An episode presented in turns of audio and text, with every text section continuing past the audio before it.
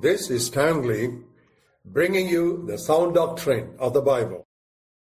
Under God, I conducted sound doctrine seminars in 1997, 2007, and 2012.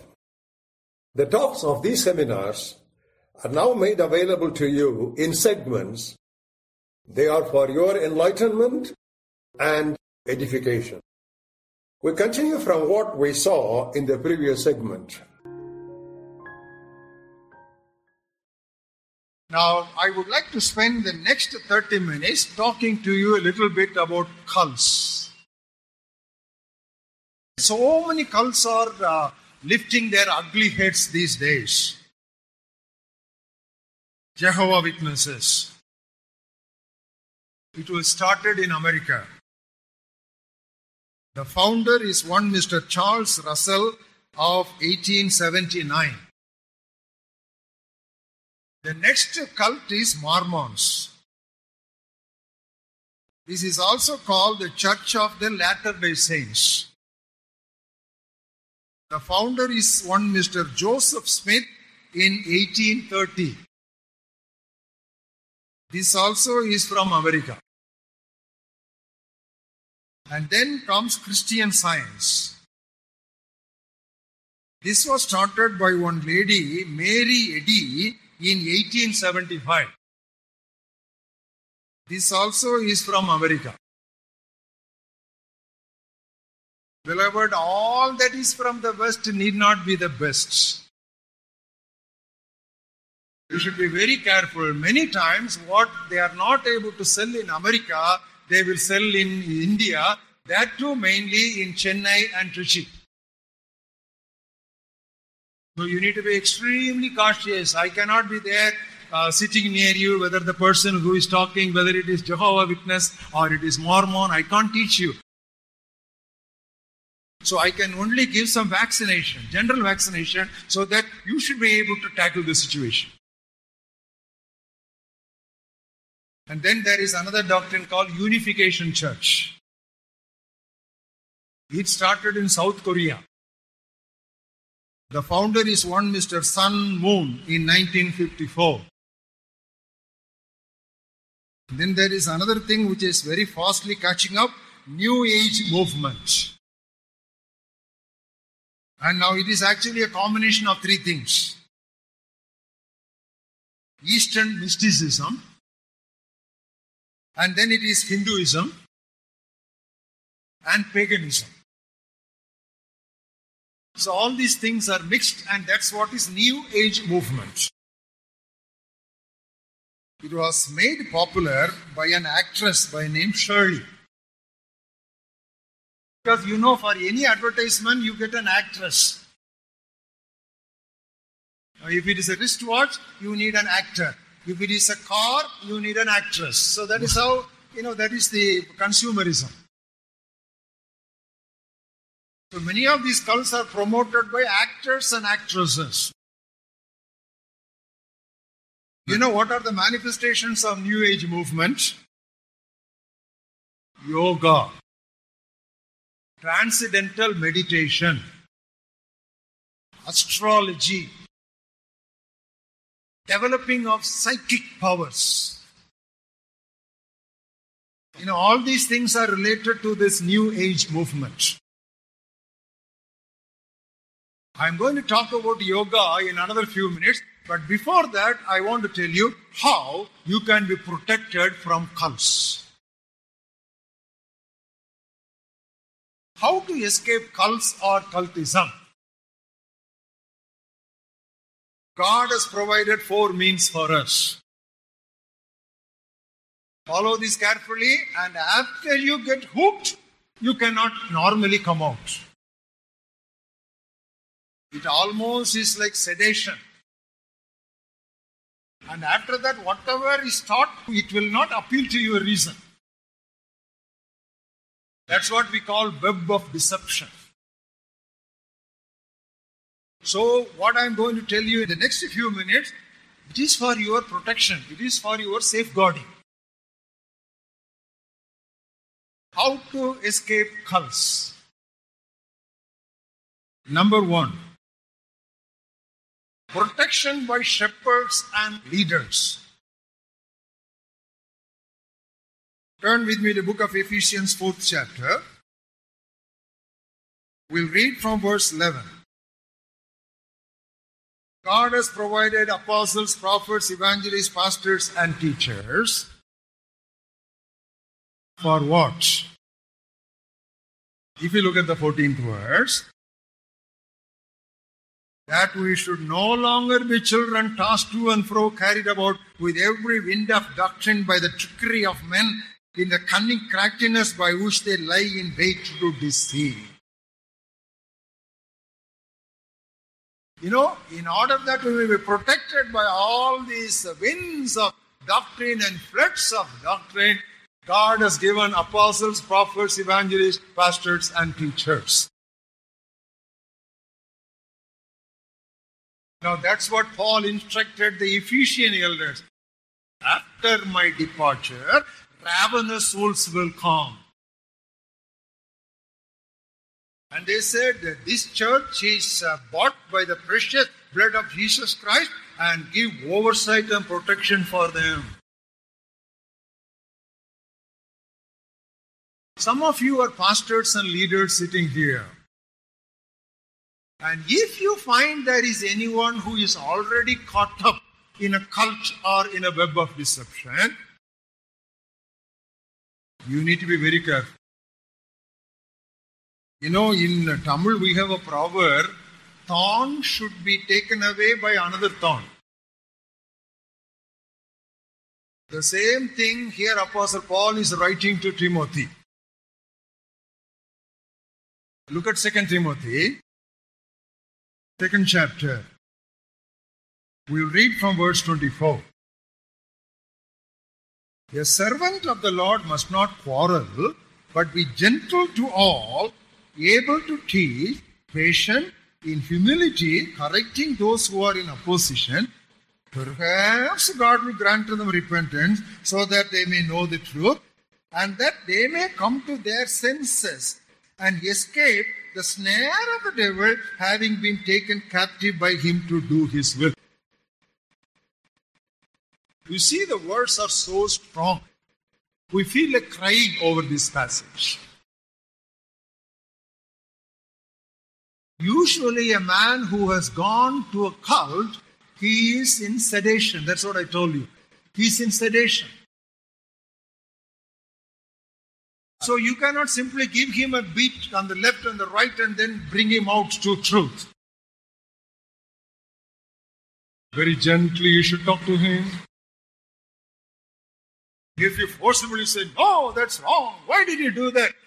He will say, You don't understand the truth, and he will go the other direction.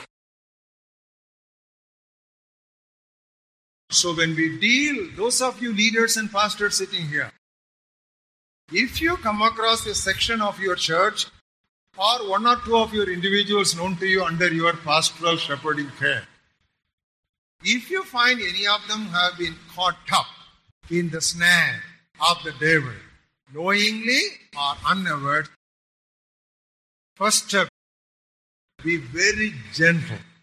Give them all the support that you can give and slowly bring out of that sedation. We, you will lose the patient if you are simply arguing and quarreling. You know what will happen? Operation successful, patient died. So that's what happens, especially among those who are caught up in cult, you need to be extra sensitive. Step number two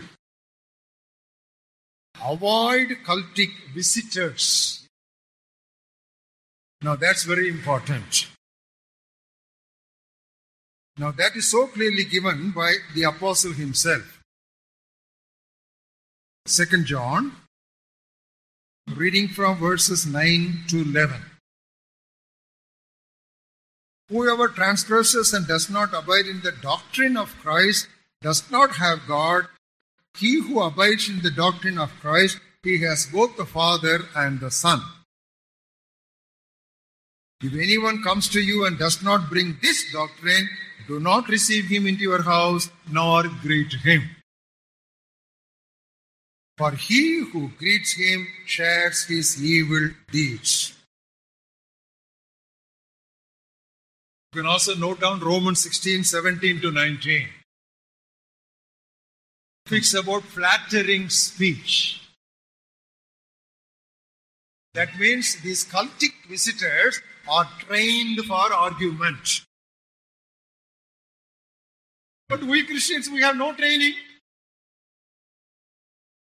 We have no teaching, we have no training, we are not equipped to counter argue. But those visitors, before they come, they go through courses and they are given sufficient training. If it is Pentecostal, he will say this. If it is Anglican, he will say this. So give that particular attack. They know why you are weak so that they will shoot at it. That is why I always tell pastors don't keep your church as a crush, but keep your church as a training base. That's very important. The church should not become a crush. Church should be a training center for soldiers to prepare for war. Take this challenge, all of you servants of God who are sitting here. The third step in escaping this cultism remind yourself of the historic faith again and again. One best way of doing it is repeating the Apostles' Creed that is normally read in the Anglican churches. That is a real concise confession of historic faith. In 1997, we gave printouts of this particular Apostles' Creed in Sound Doctrine Seminar 1. Apostle Peter said, I will remind you as long as I am in this tent. After I go away from this tent, I will make provisions for somebody to remind you. So, reminder is a very important ministry for God's people. I introduced to you the systematic theology by Wayne Grudem. If you keep that book once a year, you can just pick up and read about 30 40 pages. Now, that will keep on reminding and re strengthening your historic faith in Christianity. Fourthly and finally, you will feel a disturbance. Or may I use the word uneasiness in your spirit. Ah, that's what uh, Apostle John wants again in uh, 1 John, second chapter, a classic passage. Look at verse 26. These things I have written to you concerning those who try to deceive you. The anointing which you have received from God abides in you. You don't need anybody to tell you what is the truth and what is not, as the same anointing teaches you concerning all things, and is true and is not a lie, just as it has taught you, you will abide in Him. You know, the Holy Spirit who is resident in us is Spirit of truth. And the cultist people are bringing a spirit of error. There will be a clash between the spirit of truth, who is resident in us, and the spirit of error that is trying to invade us. When you sense some strangeness in what is being taught, oh, better I keep away from this doctrine. Now, I would like to conclude it uh, speaking to you for about 10 minutes about yoga. Because many Christians are asking this question whether we can encourage yoga, participate in yoga, send our children for yoga. I tried to consult so many resources. Finally, I came to a write up by Sandeep Poonen, one of the sons of brother Zac Poonen. A beautiful write up he has given, very short, but it is beautiful. He says yoga is a Hindu science that claims to teach people how to unite their soul with the supreme soul and merge their will with the cosmic will. And he says it has got three components. One is the physical exercise component. And number two, mental meditation component. And thirdly, verbal chanting component. We look at each of them briefly. Physical exercise. Anybody can do physical exercise freely. There is nothing wrong. Whether that exercise is invented by a Hindu or a Muslim, that is immaterial. If it is just an exercise, you can do it. The Bible is not against physical exercise at all. But while writing to Timothy in 1 Timothy 4 7, 8, and 9, Paul says physical exercise profits a little. But the spiritual exercise is profitable for this life and the life to come. So, physical exercise part of it, no problem. But when you come to mental meditation, yoga teaches that you should empty your minds of all your thoughts. And then you should start meditating. That is not biblical. Never does the Bible teach us to empty our minds. On the other hand, the Bible says, let the word of Christ fill your minds with all fullness. And what do we read in Psalm 1 1 and 2? Let the word of God be your meditation day and night. What do we read in Philippians 4 8? Whatever things are pure, whatever things are good, whatever things are true, meditate on those things. That's what the Bible teaches. And when you come to Romans 12, chapter 2nd verse, he talks about renewal of mind. He does not talk about removal of mind, he talks about renewal of mind. So, emptying of mind is not biblical, it is demonic. One devil will go out, bring seven other devils, and they will take residence in you. So, an empty mind is easy for the devil to take possession and occupation. The third aspect is verbal chanting. Now, yoga teaches people to keep chanting Om, Om, Om. In Hinduism, that is one way of developing God consciousness. This is outrightly unacceptable. Why Om? Even the name of Jesus or anything, you cannot use vain repetitions in prayer. Because that is paganism, Jesus said. So these are the things which we should be very careful about. Then what is the conclusion? If there is uneasiness in your spirit, avoid it. There are so many ways of doing physical exercise. Why try a questionable thing? So it is generally advisable to avoid involvement in yoga practices. Shall we all stand up in the presence of God?